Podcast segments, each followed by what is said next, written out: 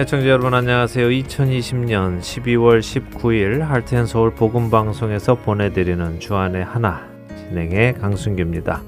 지난 한 주도 영적인 잠에서 깨어 주님 만날 날을 준비하신 여러분 되셨으리라 믿습니다. 지난주 12월 12일 방송부터 2020년 연말 특집 방송으로 여러분을 만나고 있습니다. 오늘 12월 19일 방송 역시 연말 특집 방송으로 꾸며집니다. 오늘 저와 함께 진행해 주실 아나운서 두 분 모셨습니다. 민경은 아나운서와 김명아 아나운서입니다. 네, 청자 여러분 안녕하세요. 함께 진행을 맡은 민경은입니다. 네, 청자 여러분 안녕하세요. 김명아입니다. 네, 반갑습니다. 두 분. 김명아 아나운서는 현재 주안의 하나 일부에서 함께 읽는 계시록을 저와 함께 진행하고 계시죠? 네, 함께 읽는 계시록을 통해 처음으로 하트앤 서울 복음 방송 사역에 참여하게 되었는데요. 벌써 9개월이 되어가네요. 어, 벌써 그렇게 되었나요? 예, 저는 이제 한 3개월 정도 한 것 같은데요. 음, 어, 그러니까요. 저도 얼마 안 된 것 같은데 벌써 9개월이나 되었더라고요. 네. 정말 시간 빨리 지나가죠. 그렇죠. 그런데 처음부터 많은 분들이 관심 가지고 계신 요한계시록 프로그램을 맡으셔서 부담도 좀 있지 않으셨어요? 네. 네, 뭐 저는 사실 얼마나 많은 분들이 듣고 계시는지 잘 몰랐어가지고요. 오히려 부담 없이 시작했던 것 같아요. 네. 그런데 정말 많은 분들이 관심 있게 듣고 계시더라고요. 제 주변에 계시는 분들도 잘 듣고 있다고 인사도 건네시고 하셔서 정말 놀랐어요. 아마 이렇게 많은 분들이 듣고 계시다는 것을 미리 알았다면 오히려 좀 두려워서 시작을 못했을 것 같다는 생각도 들어요. 네, 모르는 게 약이 되었던 거네요. 네, 맞습니다. 모르는 게 음. 약이었습니다. 네, 뭐 알던 모르던 하나님께서 부르셨으니까 시작하게 되셨으리라고 믿습니다. 잘 감당하시면서 하나님의 뜻 이루어 가시기를 바랍니다. 어떠세요? 9개월 정도 진행해 보시니까. 네, 처음에는 정말 어색하고 제가 무슨 말을 하고 있는지도 잘 모르면서 했는데요. 점점 하다 보니까 방송 자체보다 말씀을 알아가고 특별히 하나님의 계획을 요한계시록 속에서 알아가게 되니까 저에게 먼저 가장 큰 은혜가 되고 또 제 신앙을 돌아보고 점검하고 재정비할 수 있게 돼서 정말 감사한 시간을 보내고 있습니다. 네, 그러시다니 정말 다행이고요. 또 하나님께 감사하게 됩니다. 자, 이렇게 2020년 연말 특집 방송 함께 진행하게 되어서 감사합니다. 오늘 12월 19일 연말 방송은 이미 지난 시간에 말씀드린 대로요. 저희 할텐서울 복음 선교회와 관련된 이야기들을 나누도록 하겠습니다. 네, 김명아 아나운서도 할텐 서울 복음 방송에 대해 좀 더 자세히 알게 되는 기회가 될 수 있겠네요. 음, 그렇겠네요. 기대가 됩니다. 네, 지난주 방송에서도 잠깐 언급해 드렸지만요. 올 2020년 3월 5일이 저희 할텐서울 복음 방송이 태어난 지 20주년 되는 해였습니다. 네, 지난 2000년 3월 5일 에 첫 방송을 시작해서 20년이라는 세월 동안 한결같이 성경적인 복음만을 전해왔습니다. 벌써 20년이 지났고 이제 몇 개월 지나면 또 21년이 됩니다. 네, 그런데요. 20주년 치른 지가 얼마 안 됐는데 벌써 또 21주년이 다가오네요. 네. 지난 20년이라는 시간이 얼마 안 된 것 같은데도 또 생각해 보면 정말 오랜 시간이 지났습니다. 지난 20년간의 역사 짤막하게 한번 정리해 볼까요? 네, 그럴까요? 네, 말씀드린 대로 할텐 서울 복음선교회는 지난 2000년 3월 5일 첫 방송을 시작으로 아리조나 지역에 방송을 통해 예수 그리스도의 복음을 전하기 시작했습니다. 그때 불과 자원봉사자분이 8분이셨다고 기록되어 있더라고요. 네, 저도 그때 기록을 보니까요. 8명의 자원봉사자로 발족되었다고 되어 있더군요. 어, 그 후 2003년에 약 20명으로 증가를 했고요. 2005년에는 30명, 그리고 2007년에 50명으로 증가를 했습니다. 지금 2020년에 아리조나의 봉사자분들이 어린이 방송과 영어 방송까지 해서 70여 분이 넘습니다. 네. 그런데 또 타주 봉사자분들이 많이 늘어나셨죠? 네, 하트앤 서울 복음 방송 CD가 미국 47개 주를 비롯해서 세계 여러 나라에도 나가고 배달이 되고 있잖아요. 네. 그렇게 여러 곳에서 이 CD를 받아서 주변의 교회, 한국 마켓, 또 식당 등에 배치해 주시는 봉사자분들, 또 방송으로 동참해 주시는 분들, 이런 분들이 타주에만 100분이 넘는다고 하더라고요. 네. 네, 정말 많은 분들이 이 사역에 동참해 주고 계시지요. 또 방송으로 타주에서 봉사해 주시는 분들도 15분 정도 됩니다. 네, 뭐 그러니 다 합치면 200 분이 넘는 자원봉사자들을 하나님께서 모으셔서 하나님의 일을 하고 계시는 것입니다. 참 놀라운 일이죠. 네. 어, 사실 그 많은 분들 중에는요, 얼굴도 뵌 적 없는 분들이 허다한데요. 그럼에도 이렇게 한 마음으로 동역할 수 있는 것은 바로 우리를 구원하신 하나님의 그 은혜에 감사하여 자기 시간, 자기 능력, 또 자기 재정, 그리고 마음과 정성을 다해 이 일을 하고 계시는 것입니다. 참으로 귀한 분들 하나님께서 복 주시고 은혜 주시기를 간절히 소망합니다. 그리고 이 일이 주님 오시는 그날까지 계속 이어질 수 있기를 기도드립니다. 아멘. 그런데 궁금한 것이 하나 있어요. 네. 어떻게 아리조나에서 시작된 이 방송 사역이 CD에 담겨서 이렇게 많은 곳으로 퍼져나갈 수 있게 된 것인가요? 무슨 특별한 홍보 같은 것을 하셨나요? 예, 특별한 홍보요. 아니요, 그렇지는 않습니다. 사실 이 할텐 서울 복음 방송은 2000년에 AM 라디오를 통해서 방송을 시작했습니다. 그때는 일주일에 1시간 토요일 오후에 방송이 라디오를 통해서 나갔죠. 당시 아리조나에는 한인 동포 여러분도 그렇게 많지 않았고 네. 그래서 상업 방송도 없었는데 복음 방송이 먼저 시작된 것이죠. 맞습니다. 그렇습니다. 참 놀라운 일이죠. 보통 한인 분들이 모이면요. 상업 방송이 먼저 시작되는 것이 보통 있는 일입니다. 근데 아리조나는 특이하게 복음 방송이 먼저 시작이 되었습니다. 물론 많은 상업 방송을 시작하려는 시도도 있었고요. 실제로 시작이 되기도 했지만 한인 비율이 그리 많지 않기 때문에 상업 방송은 수익이 맞지 않아서 쉽지 않았던 것 같습니다. 아, 하지만 저희 복음 방송은 수익을 내는 것이 목적이 아니라 복음을 전하는 것이 목적이었기에 오늘까지 20년간 그 일을 해올 수 있게 된 것 같습니다. 어쨌든 그렇게 일주일에 한 시간을 만들어서 AM 라디오를 통해 첫 방송을 내보냈는데요.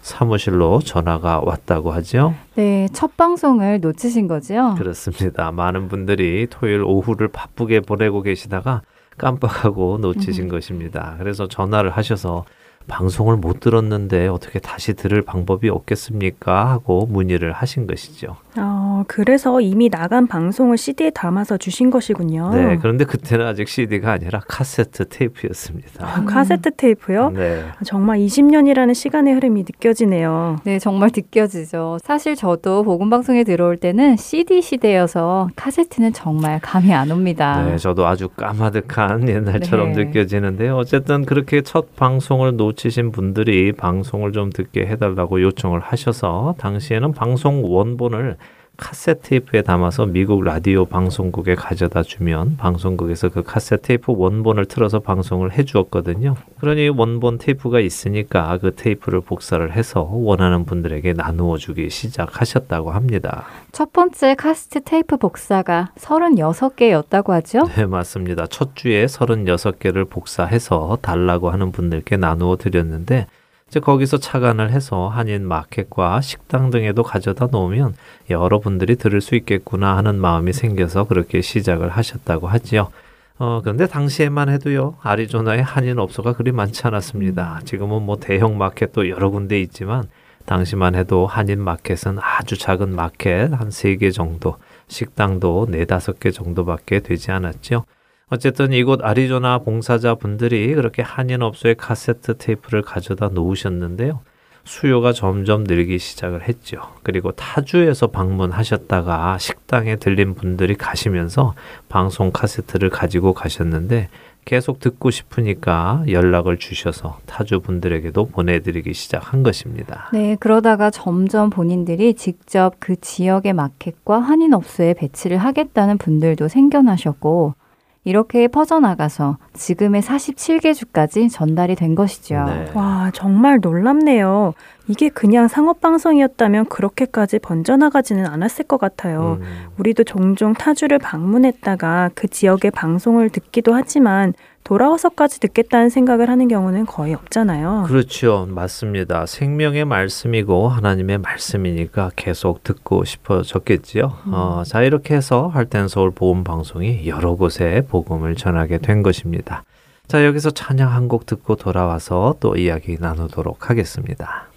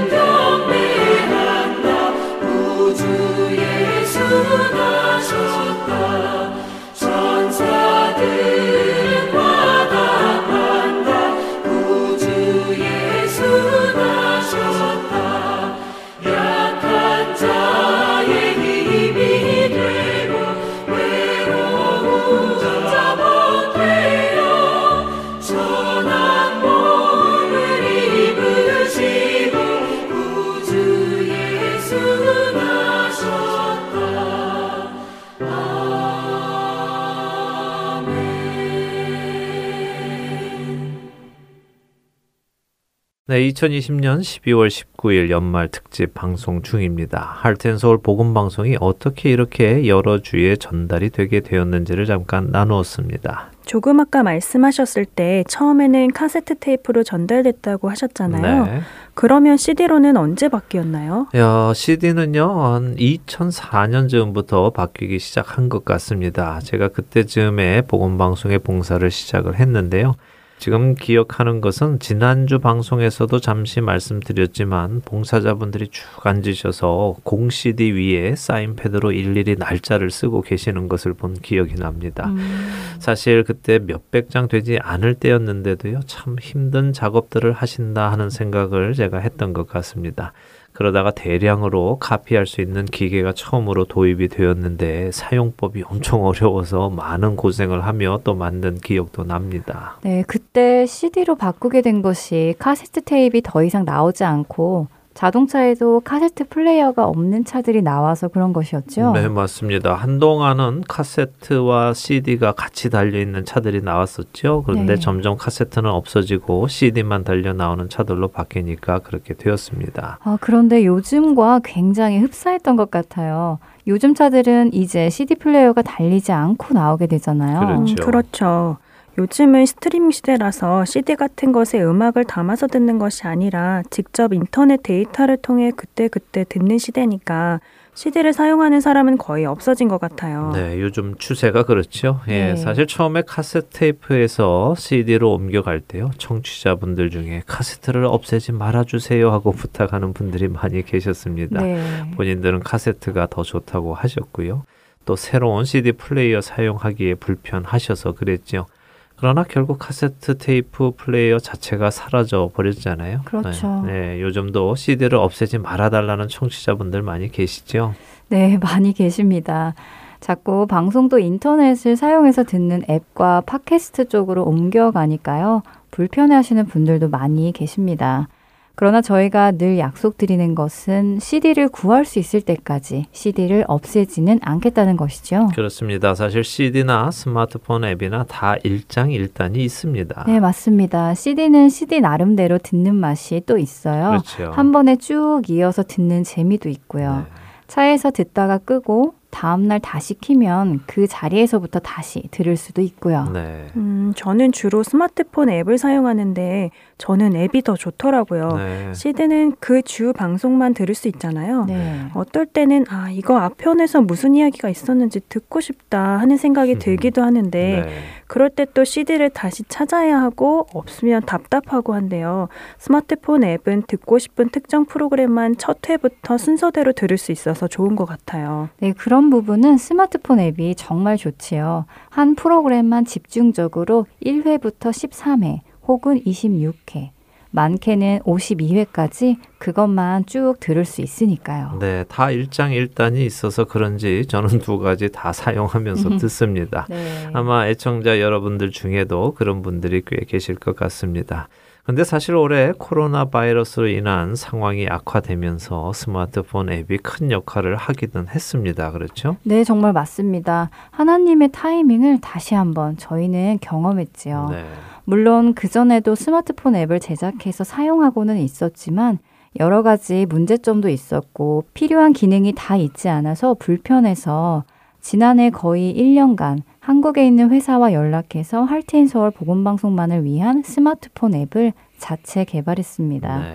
정말 많은 돈과 시간, 그리고 노력을 들여서 만들었는데 올해 코로나 팬데믹으로 인해 사람들이 모이지 못하고 교회나 식당 같은 곳도 규제가 되고 해서 CD 공급이 원활하지 못했습니다. 그런 상황에 많은 분들이 스마트폰 앱을 설치해서 방송을 놓치지 않고 계속 듣게 되셨죠. 어, 정말 타이밍이 딱 맞았네요. 네, 모든 것을 아시는 하나님께서 또 미리 준비하게 하시고 그래서 어려운 때에도 변치 않고 복음을 전할 수 있었습니다. 그 하나님께 모든 감사와 찬송을 드립니다. 음, 그런 하나님을 이곳에서는 늘 경험하시는 것 같아요. 네. 그래서 믿음도 더 굳건해지고 모든 분들이 하나님을 신뢰하시는 것 같다는 생각이 많이 듭니다. 저의 믿음도 이곳에서 함께 자라나기를 바랍니다. 네, 그렇게 되실 줄로 믿습니다. 자, 여기서 애청자 여러분들과 한 가지 제목을 놓고 함께 기도하는 1분 기도 듣고요. 김명아 아나운서와 저와 함께 진행하는 함께 읽는 계시록까지 듣고 올까요? 네, 그렇게 하죠.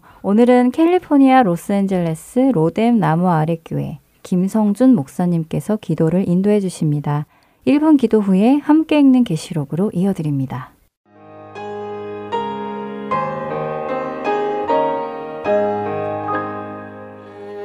하트앤 서울 복음 방송 애청자 여러분 안녕하세요. 1분 기도 시간입니다. 저는 캘리포니아 로스앤젤레스 로뎀나마레 교회 김성준 목사입니다. 한 해가 거의 다 지나고 이렇게 성탄을 맞이하게 되었네요. 코로나 바이러스로 인해 지난 3월부터 무척이나 바쁘고 힘든 한 해를 사셨는 줄로 압니다. 태초 이래로 온 세상이 전염병으로 인해 이런 적은 한 번도 없었는데 이런 일들을 보고 겪으며 우리는 말세를 살고 있음을 자각하고 더욱 힘써 깨어 기도로 주님 오심을 준비해야 할 줄로 믿습니다. 여러분은 지금 이 어려운 시대를 살아가시면서 어떤 기도를 하고 계십니까? 우리가 기도한다라는 의미가 무엇이라고 생각하십니까? 요한계시록 8장 3절에서 4절을 보면 일곱 천사 중 한 천사가 와서 금향로를 가지고 많은 향을 받아서 그걸 재단 앞에 올려드리는 것을 보게 되는데 그 많은 향을 받아서 올려드리는 금 대접에 성도들의 기도가 담겨 있다고 말씀하고 있습니다. 어떻게 보면 기도는 이 세상을 살아가는 불신자들에게는 가장 어리석은 방법일지 모릅니다. 고난을 만났을 때 사람들의 기도하면 무엇이 달라지냐고 따지면서 저희를 비웃고 조롱할지도 모릅니다. 여러분, 우리는 그렇기 때문에 더욱더 기도해야만 하는 것입니다. 왜냐고요? 우리의 기도는 고스란히 금 대접에 담겨서 향과 함께 하나님께로 올려드려지는 것이기 때문입니다. 우리의 기도에는 능력이 있음을 여러분 믿으시기를 바랍니다. 우리는 기도하는 순간순간마다 사람들의 조롱, 아니 사탄의 조롱 소리를 들을지도 모릅니다. 네가 무릎 꿇고 앉아서 기도하면 되는 일이 뭔데? 라는 소리를 말입니다. 저와 여러분의 기도는 세상을 바꾸는 기도라는 것을 반드시 기억하시기를 바랍니다. 여러분, 구원사와 심판의 역사는 기도와 아주 밀접한 관련이 있다는 것을 아십니까? 하나님께서는 아브라함의 기도 때문에 소돔과 고모라의 심판을 지연하셨습니다.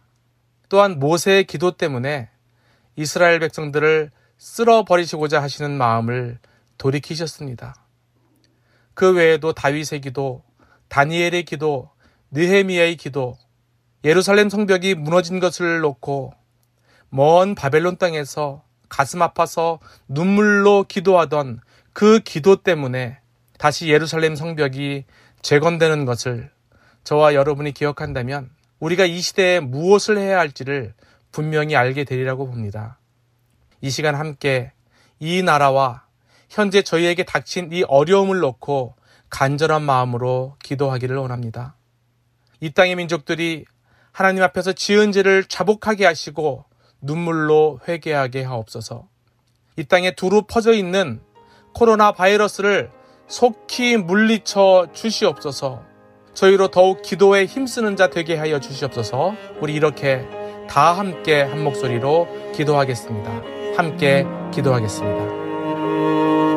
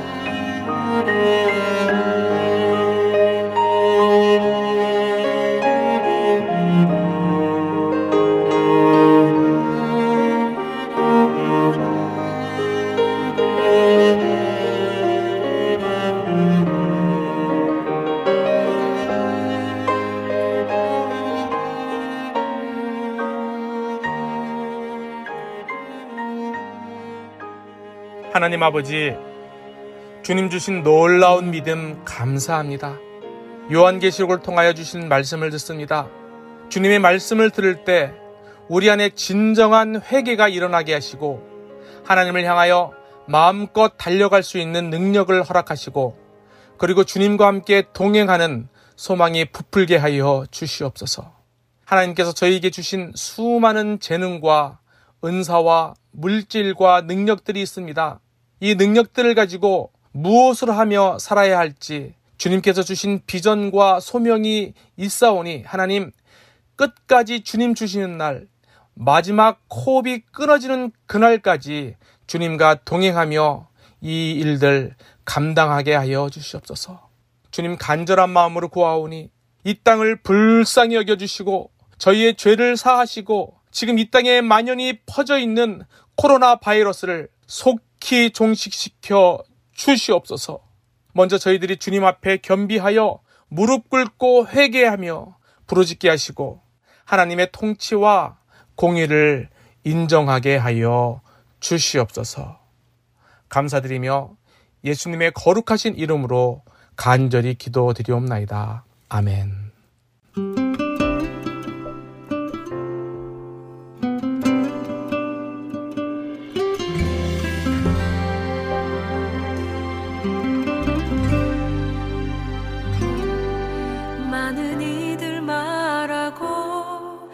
많은 이들 노래는 하지만 정작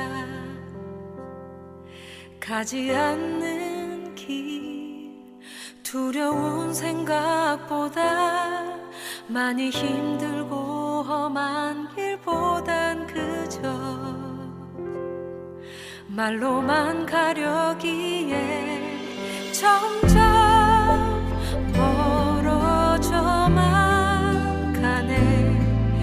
내게 생명 주었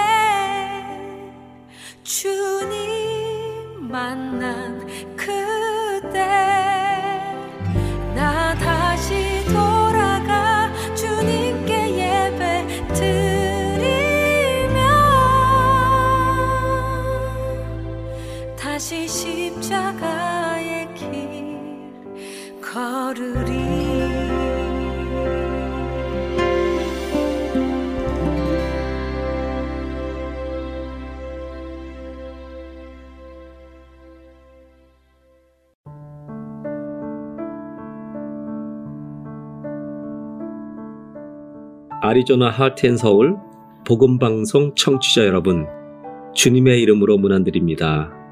한 해 동안 어려운 상황 가운데 평안하셨는지요? 이제 한 해가 저물며 새해가 오고 있습니다. 2021년 새해를 맞이하며 여러분과 나누고 싶은 한 말씀이 있습니다. 시편 30편 5절입니다. 그의 노염은 잠깐이요 그의 은총은 평생이로다. 저녁에는 울음이 깃들일지라도 아침에는 기쁨이 오리로다. 하나님께서 말씀하시기를 그분의 진노는 잠깐이라 말씀하십니다. 그러나 그분의 은총은 평생이로다. 하나님의 은총은 평생이라고 말씀하십니다. 저녁에 울음이 깃들일지라도 2020년도에 많은 어려움이 있었지만 아침에는 기쁨이 오리로다. 2021년도 모든 고난이 끝나고 하나님이 주시는 소망의 기쁨이 우리 안에 임할 줄로 믿습니다.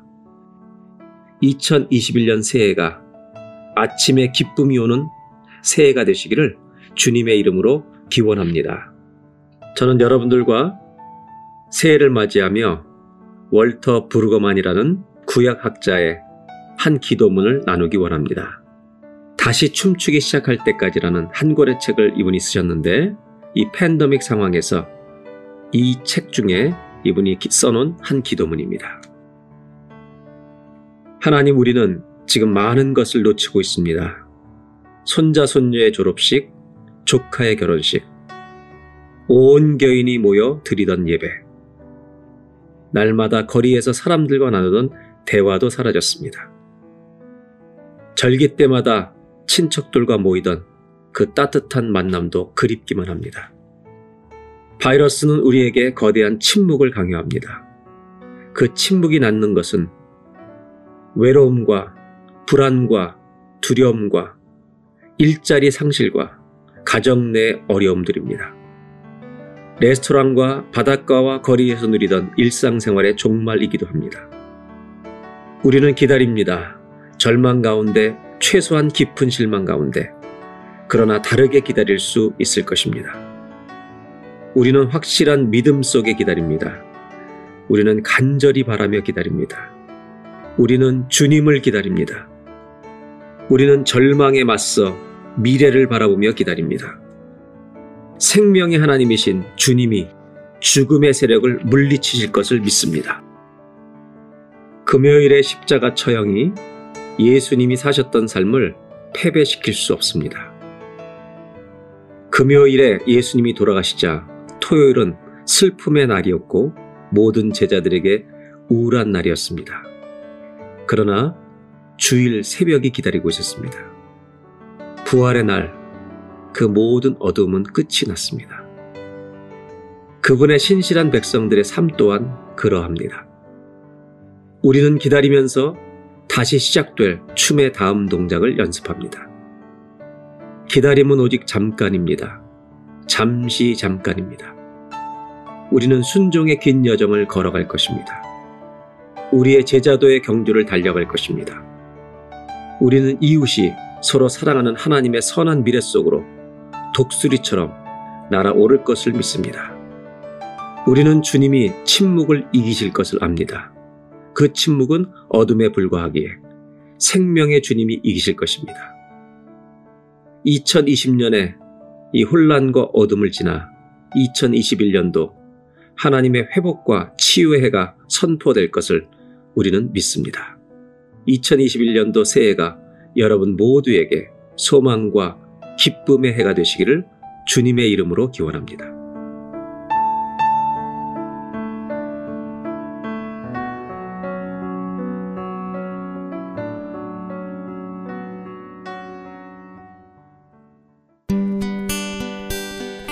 기쁜 소식 사랑으로 땅끝까지 전하는 아랜소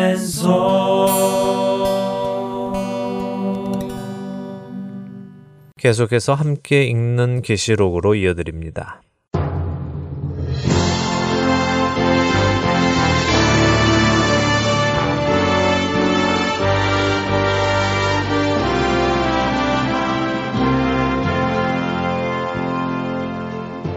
여러분 안녕하세요. 성경의 마지막 책 요한계시록을 공부하는 시간입니다. 함께 있는 계시록 진행의 김명아입니다. 네, 여러분 안녕하세요. 강승규입니다. 요한계시록 17장을 시작했습니다. 첫 다섯 절을 지난 시간 나누었는데요. 세상 위에 앉은 바벨론이라 불리는 큰 음녀가 받을 심판을 사도 요한에게 보여주시겠다는 말씀이 있었습니다. 네.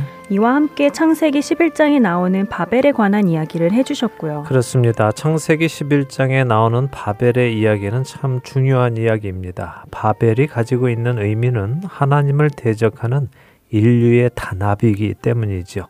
그들은 한 마음으로 하나님을 대적했습니다. 그런 그들의 대적함을 하나님께서는 흩으셨지요.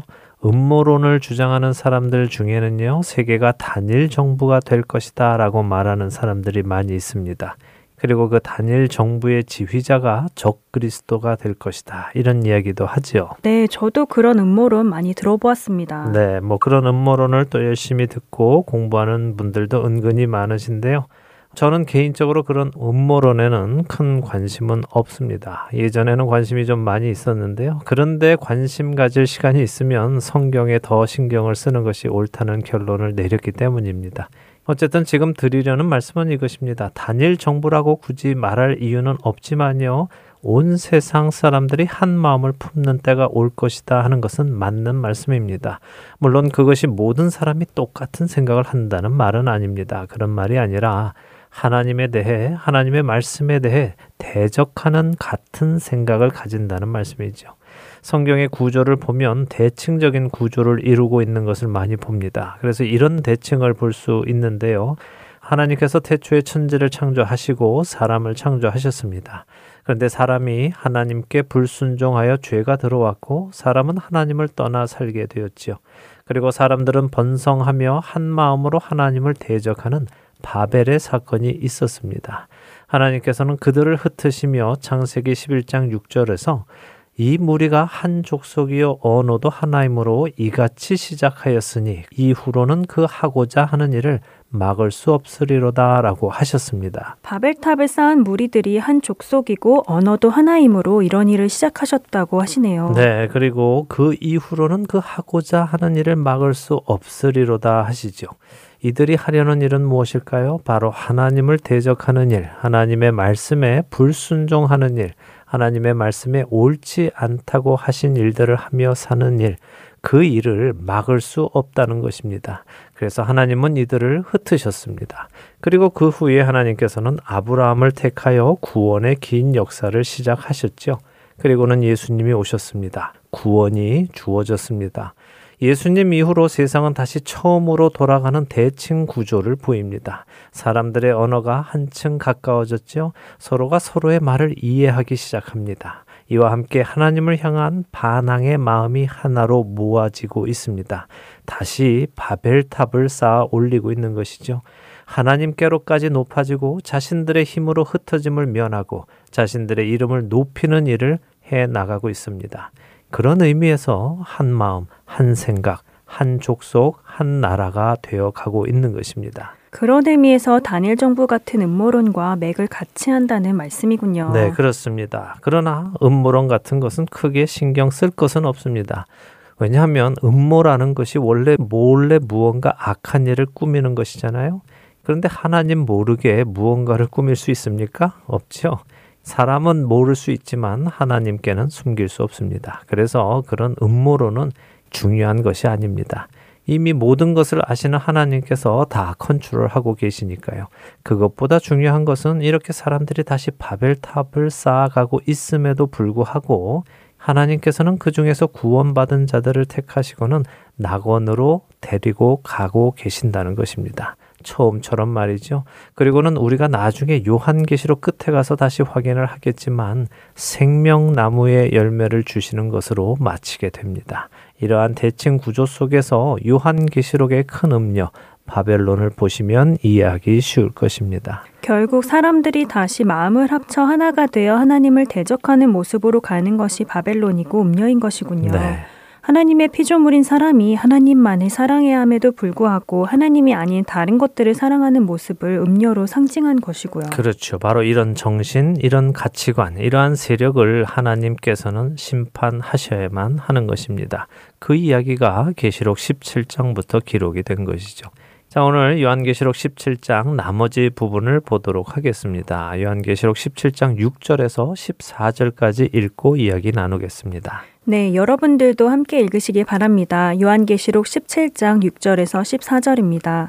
또 내가 봄에 이 여자가 성도들의 피와 예수의 증인들의 피에 취한지라 내가 그 여자를 보고 놀랍게 여기고 크게 놀랍게 여기니 천사가 이르되 왜 놀랍게 여기느냐 내가 여자와 그가 탄 일곱 머리와 열 뿔 가진 짐승의 비밀을 내게 이르리라 내가 본 짐승은 전에 있었다가 지금은 없으나 장차 무적행으로부터 올라와 멸망으로 들어갈 자니 땅에 사는 자들로서 창세 이후로 그 이름이 생명책에 기록되지 못한 자들이 이전에 있었다가 지금은 없으나 장차 나올 짐승을 보고 놀랍게 여기리라. 지혜 있는 뜻이 여기 있으니 그 일곱 머리는 여자가 앉은 일곱 산이요 또 일곱 왕이라 다섯은 망하였고 하나는 있고 다른 하나는 아직 이르지 아니하였으나 이르면 반드시 잠시 동안 머무르리라. 전에 있었다가 지금 없어진 짐승은 여덟째 왕이니 일곱 중에 속한 자라 그가 멸망으로 들어가리라 내가 보던 열 뿔은 열 왕이니 아직 나라를 얻지 못하였으나 다만 짐승과 더불어 임금처럼 한동안 권세를 받으리라. 그들이 한 뜻을 가지고 자기의 능력과 권세를 짐승에게 주더라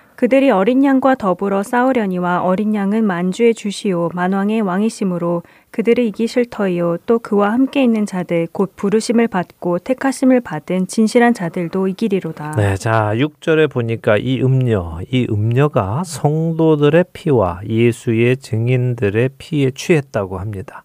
무슨 말일까요? 하나님을 대항하는 이러한 가치관은 하나님을 사랑하고 예수님의 증인들을 핍박하고 죽이고 했다는 말씀 아닐까요? 네, 자연히 그렇게 이해가 되지요. 그렇습니다. 세상은 하나님을 미워합니다. 예수님을 미워하지요. 그렇기에 성도들도 미워합니다. 얼마 전에 뉴스를 하나 보았는데요. 팬데믹 이후에 뉴욕의 길에서 복음을 전하던 한 청년의 이야기였습니다. 회개의 복음과 예수님을 믿으라고 전하는 그 청년에게 지나가던 사람이 자기가 마시던 밀크쉐이크를 던지기도 했고요. 또 지나가다가 그의 머리를 때린 사람도 있었습니다. 얼굴에 밀크쉐이크를 뒤집어 쓴 채 그 청년은 그럼에도 불구하고 복음을 그들에게 계속 전했죠. 세상 사람들은 자신들에게 생명을 주겠다는 복음 전도자들을 미워합니다. 예수님께서 하신 경고가 정확한 것입니다. 이런 일들은 앞으로 더욱 심해지고 정말 음녀가 성도와 예수 그리스도의 증인들의 피에 취하는 날이 오겠군요. 그럴 것입니다. 지금도 저렇게 복음을 전하며 핍박받는 사람들을 보며 세상 사람들은 조롱하고 침을 뱉고 때리고 모욕하며 즐거워합니다. 그들이 성도들의 피에 취해 가고 있는 것이죠. 자, 요한은 이런 여인을 보고 놀랐습니다. 왜 놀랐을까요? 글쎄요, 왜 놀랐을까요? 놀란다는 것은 기대하지 않았던 일이었기에 놀란다는 것 아닐까요? 네, 맞습니다. 기대하지 않았던 일을 보니까 놀라죠. 기대했던 일을 볼 때는 놀라지 않습니다. 자, 앞의 내용부터 우리 다시 생각해 보면요. 하나님을 대적하고 하나님을 모독하는 이름이 가득하고 각종 음행의 더러운 것과 가증한 물건이 담긴 금잔을 마시는 그녀. 그녀라면 당연히 잘 안 되어야 하는 것이 정의 아니겠습니까? 오히려 심판을 받는 것이 정의지요. 우리 성도들 안에 가장 기본적으로 있는 생각이요. 착한 사람은 상을 받고 악한 사람은 벌을 받는다는 생각 아닙니까? 그런데 지금 이 음녀가 벌을 받기는커녕 오히려 성도들의 피에 취해 있으니까 놀라운 것이죠. 마치 구약의 선지자들이 하나님께서 악인을 들어 의인을 치시는 것을 이해 못한 것처럼 말이군요. 그렇죠. 구약의 선지자들은 하나님께 말합니다. 하나님, 알겠습니다. 우리 민족이 하나님 앞에 죄를 지은 것 인정하겠습니다. 그런데 그런 우리를 혼내시려면 우리보다 의인이 혼을 내야 되는 것 아닙니까? 아니 어떻게 우리보다 더 악인이 우리를 혼내고 그들은 부응합니까? 하는 질문을 했지요. 네, 맞아요. 그것이 이해가 안 돼서 하나님께 묻는 선지자들이 많았죠. 그랬습니다. 그런 그들에게 하나님께서는 그것이 영원한 것이 아님을 말씀해 주시고요. 때가 차고 시간이 무르익을 때 하나님의 심판이 그들에게 임할 것도 말씀해 주셨지요. 악은 반드시 심판하신다는 것이 하나님의 법칙입니다. 지금 이 사도 요한도 성도의 피에 취해 있는 음료를 보고 그런 의미에서 놀란 것으로 보입니다. 그러자 7절에 천사가 말을 해줍니다. 왜 놀랍게 여기느냐 하고 묻네요. 네. 놀랍게 여길 것이 아니라는 의미겠군요. 그렇죠. 지금 방금 말씀드린 것처럼 천사가 요한 사도에게 말씀하십니다. 놀라지 마라. 성도들이 음녀와 짐승에게 당하고 끝나는 것이 아니야. 내가 비밀을 알려줄게 하면서 그들에 대해 이야기를 해 주시는 것입니다. 그리고는 8절에 짐승에 대해서 말씀을 해 주시죠. 이 짐승은 우리가 지난 시간에도 나눈 것처럼요. 요한계시록 13장에 이미 나온 그 짐승입니다. 그 짐승에 대한 설명을 더 자세히 해 주시는 것입니다. 그는 어떤 존재입니까? 전에 있었다가 지금은 없는데 장차 무적행으로부터 올라와 멸망으로 들어갈 자라고 하시네요. 네. 이해하기가 좀 어려운데요. 네, 지금 이 말씀만 탁 보면은 또 이해하기 어렵죠. 그래서 우리가 앞에서 보아왔던 것들을 기억해야 하는데요. 이미 우리는 요한계시록 11장에서 무적행에서 올라오는 짐승이 1260일간 예언하던 두 증인을 싸워서 죽이고 거룩한 성을 42달 동안 짓밟는 것을 보았습니다. 바로 그 짐승을 이야기하고 있는 것입니다. 그렇군요. 이미 등장했던 짐승인데 깜빡했네요. 나중에 이 짐승에 대해서만 따로 정리를 해보면 기억하는 데 도움이 될 것 같습니다. 네, 좋은 생각입니다. 그렇게 하면 오해 없이 이해가 되겠죠. 요한계시록 끝에 가서 그렇게 정리를 하도록 하겠습니다. 지금은 제가 그때그때 필요한 부분만 다시 생각나게 해드리도록 하겠습니다. 자, 이 짐승은 요한계시록 11장에도 나왔던 짐승이고요. 13장에서 바다에서 나온 짐승이기도 합니다. 사람들이 경배해서는 안 되는 바로 그 짐승입니다. 계시록 13장에 뿔이 열 달리고 머리가 일곱이며 열 왕관이 있고 신성 모독하는 이름이 있던 그 짐승입니다. 표범과 비슷하고 곰의 발 같고 사자의 입 같은 입을 가진 그 짐승이고 용에게 큰 권세를 받은 그 짐승입니다. 그의 머리 하나가 상하여 죽게 된 것 같다가 상처가 나음으로 온 땅이 놀랍게 여기고 따르기 시작한 그 짐승이군요. 그렇죠. 바로 그 짐승입니다. 그 짐승의 이야기를 지금 천사가 다시 요한에게 해 주시는 것입니다. 자, 9절에 지혜 있는 뜻이 여기 있으니 이렇게 말씀하시는데요. 이것을 이해하려면 지혜가 필요하다 그런 말씀입니다. 하나님께로부터 오는 지혜로 이해해야 하는 것입니다. 천사가 설명해 주십니다. 일곱 머리는 여자가 앉은 일곱 산이라고 설명해 주십니다. 그리고 그 일곱 산은 다른 말로 일곱 왕이라고 10절에 말씀하시죠. 일곱 머리의 실체가 점점 드러나는군요. 네, 일곱 머리는 일곱 산이고 일곱 산은 왕이라고 하시죠. 이 일곱 왕이 지금 요한이 계시를 받는 시점에서 보면 다섯은 이미 망했습니다. 그리고 하나는 요한의 시대에 있고요.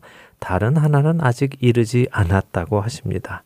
그리고 그가 오게 되면 반드시 잠시 동안 머무르며 다스리게 될 것을 예언하시죠.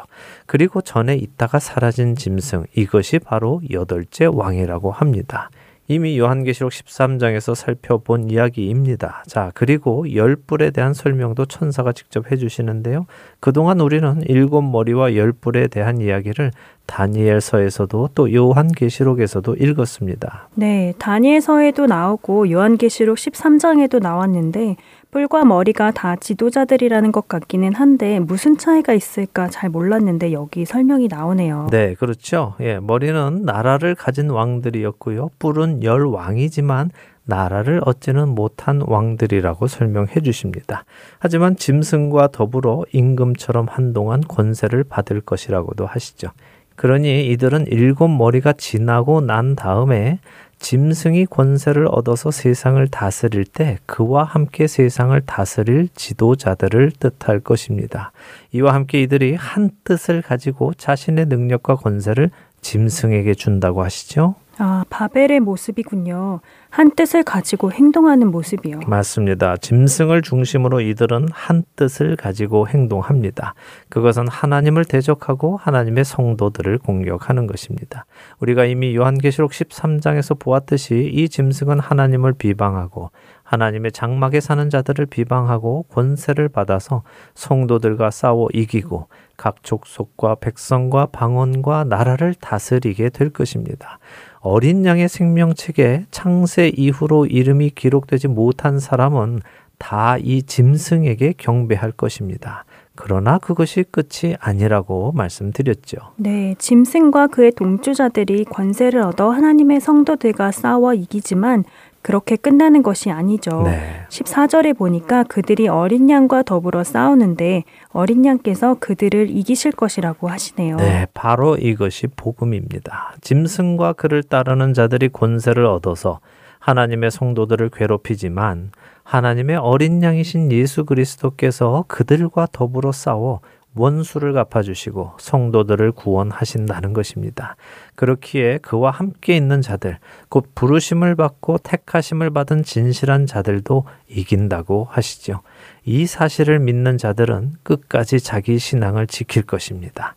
자, 이제 요한계시록 17장 나머지 부분을 읽겠습니다. 15절에서 18절 4절입니다. 네, 읽겠습니다. 요한계시록 17장 15절부터입니다.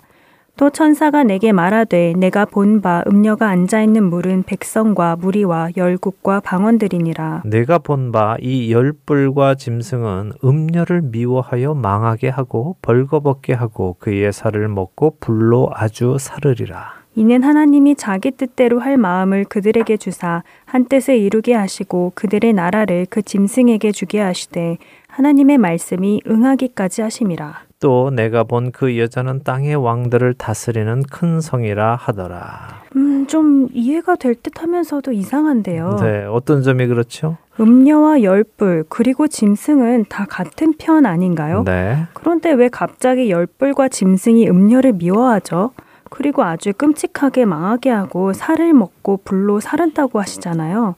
같은 편끼리 왜 갑자기 그러죠? 네, 언뜻 이해가 잘 안 되죠. 예, 맞습니다. 지금껏 마음이 잘 맞아서 서로 함께 힘을 합쳐서 하나님을 대적해 오던 자들이 갑자기 미워하고 망하게 하고 살을 먹고 하니까요. 자, 그런데요, 이것이 바로 사탄의 본 모습입니다. 무슨 말씀인가 하면요. 음료는 세상을 리드하는 어떤 생각, 가치관을 포함한다고 말씀드렸죠. 여기도 보니까 음녀가 백성과 무리와 열국과 방언 위에 앉아 있습니다. 그러니까 이 세상 모든 사람들을 사로잡은 어떤 생각이며 그 생각대로 사는 사람들을 포함하고 있는 것입니다. 제가 이런 설명을 전에도 드렸는지 모르겠지만 만일 사탄이 사람들을 향해서 하나님과 나 사이에 너희가 따를 신을 택하라 이러면 사탄을 따를 사람은 거의 없다고 말씀드렸죠. 네, 맞아요. 하나님을 버리고 사탄을 따르라면 사탄을 따를 사람은 거의 없다고 하셨어요. 네.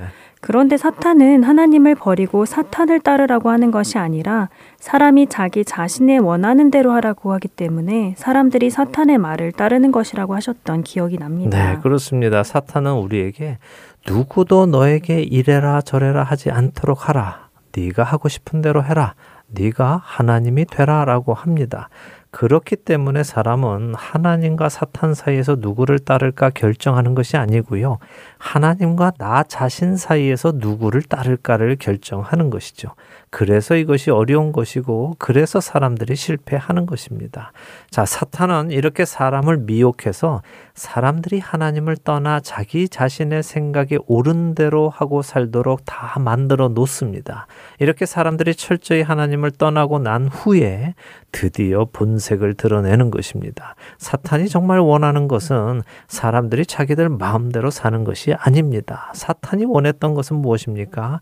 사탄 역시 하나님의 자리에 앉는 것이었습니다. 그는 사람들에게 경배받기 원했고 사람들에게 칭송받기 원했습니다. 그렇게 그는 자기 자신을 사랑하는 사람들을 미워하기 시작하는 것입니다. 그래서 그런 사람들을 망하게 하고 벌거벗게 하고 그 살을 먹고 불로 살라버리는 끔찍한 일을 하는 것이죠. 결국 사람이 사탄에게 미혹되어 자기 자신이 원하는 것을 하다가 사탄에게도 버림받게 된다는 것이군요. 그렇습니다. 그것이 사탄입니다. 사탄은 하와에게 와서도 마치 자신이 하와를 위하는 것처럼 말했죠. 어, 너 죽지 않아. 하나님처럼 될 거야.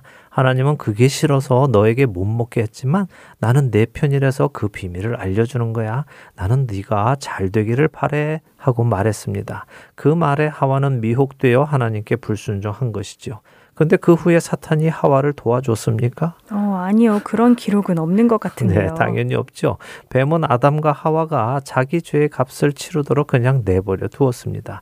나서서 막아주지 않았습니다. 이것이 사탄의 계략입니다. 이 사탄의 계략에 빠지면 안 되는 것입니다. 흔히 말하는 토사구팽을 당하는 것이죠. 속는 사람만 바보인 것입니다. 그러나 우리 하나님은 그렇지 않으시죠. 그분은 자기 생명을 내어주면서까지 우리를 구원하십니다. 이것이 그분의 본질입니다. 사탄은 우리를 위하는 척하지만 우리를 멸망시키는 자입니다. 그러나 하나님은 진실로 우리를 위하시기에 우리로 생명에 이르게 하시는 분이십니다. 그 하나님께서 이들이 이처럼 심판받도록 그냥 내버려 두셨다는 것이 17절의 말씀입니다. 결국 사탄의 말을 믿고 하나님을 대적한 사람들이 사탄에게 버림받는 형벌을 받도록 하나님께서 허락하셨다는 말씀이군요. 네, 바로 그런 말씀입니다. 세상을 다스리던 이러한 사상들, 가치관들, 이것을 큰 성이라고 표현하며 17장은 마칩니다. 그리고 이제 18장에 가서 더 구체적으로 이 큰 성이 어떻게 멸망할지를 알려주시죠. 다음 시간부터 그 18장을 또 보도록 하겠습니다. 사람들이 사탄의 말을 믿고 하나님을 대적했는데 그 사탄에게 버림받는다는 것이 굉장히 충격적이네요. 부디 사람들이 이 사실을 알고 사탄의 미혹에서 벗어나기를 바랍니다. 네, 그렇게 되기를 바랍니다. 함께 있는 계시록 오늘 시간 여기에서 마쳐야겠습니다. 다음 시간에 이 큰 성 바벨론이 어떻게 멸망하는지 보도록 하겠습니다. 한 주간도 믿음을 지키시는 여러분 되시기 바랍니다. 네, 저희는 다음 주에 다시 찾아뵙겠습니다. 안녕히 계십시오. 안녕히 계세요.